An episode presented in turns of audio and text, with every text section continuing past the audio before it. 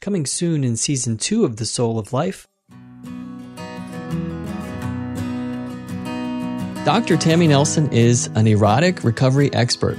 She's a leading expert on infidelity and the healing of sexual relationships.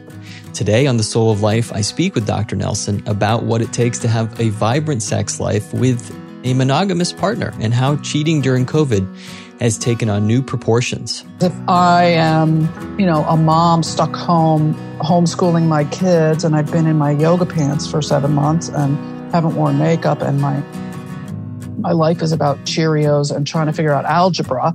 And then I meet someone online who thinks I'm like sexy and alive and charming and beautiful and, you know, just wants to make out with me. Like I'm a totally different person for 10 minutes a day, and that makes you feel alive for those 10 minutes. Dr. Nelson is the author of Getting the Sex You Want and The New Monogamy Redefining Your Relationship After Infidelity. We talk about the mindset that's required to prevent or recover from infidelity and why it can be an opportunity. There's really several phases of recovery after an affair. So people are coming in during the crisis, you know, they don't want to hear that this is a great thing, but they do uh, identify with the idea that this is usually like a wake up or breakup moment.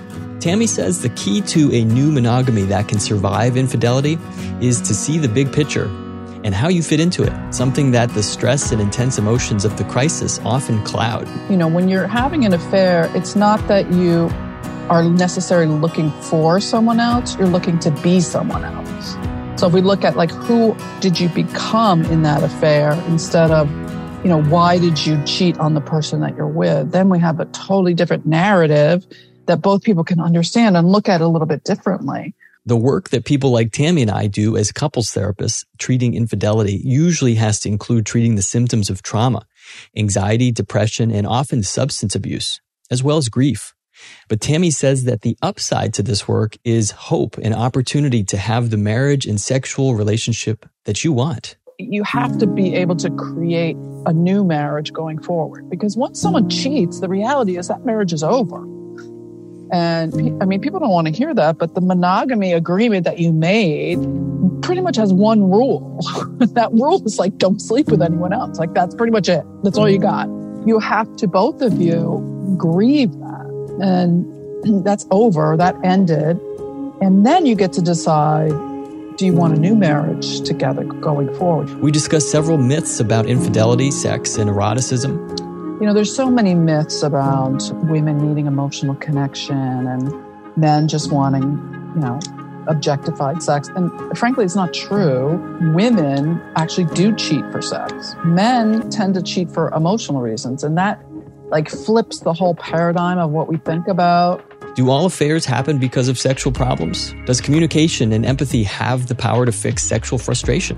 If we work on our companionship and we get really close and we communicate well and we go to therapy and learn how to talk to each other, then our sex life will just take care of itself. And that's totally not true. Why does emotional closeness sometimes kill erotic passion? The longer you're together in a relationship, you would think the more comfortable you are sharing your desires and your fantasies, but it actually works the opposite because the more you're together, the safer you feel and the more family you feel. And you, know, you don't want to have sex with your family so that, you know, it actually decreases and desexualizes your relationship. Why is it important to tease apart safety and trust to have a hot sex life? Safety and trust are different.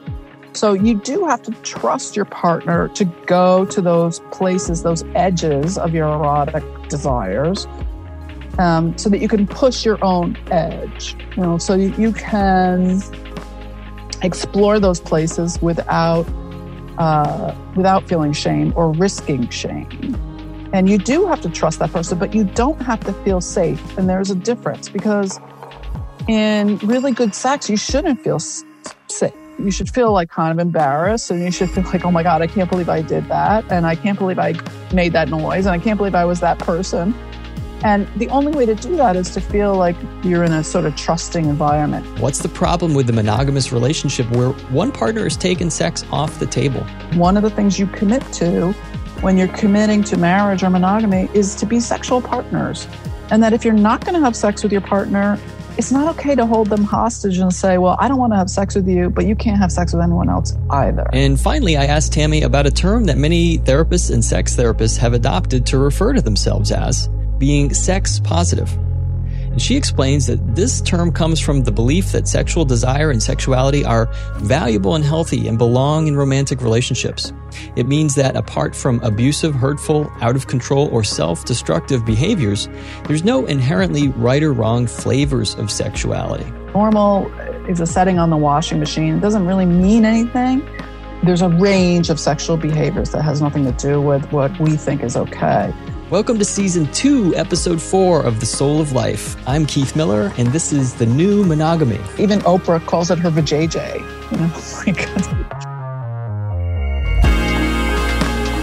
God. Please take the time now to subscribe to The Soul of Life wherever you're listening. Give it a thumbs up or write a positive review. That's the best way to make sure you don't miss out on these amazing episodes planned for season two.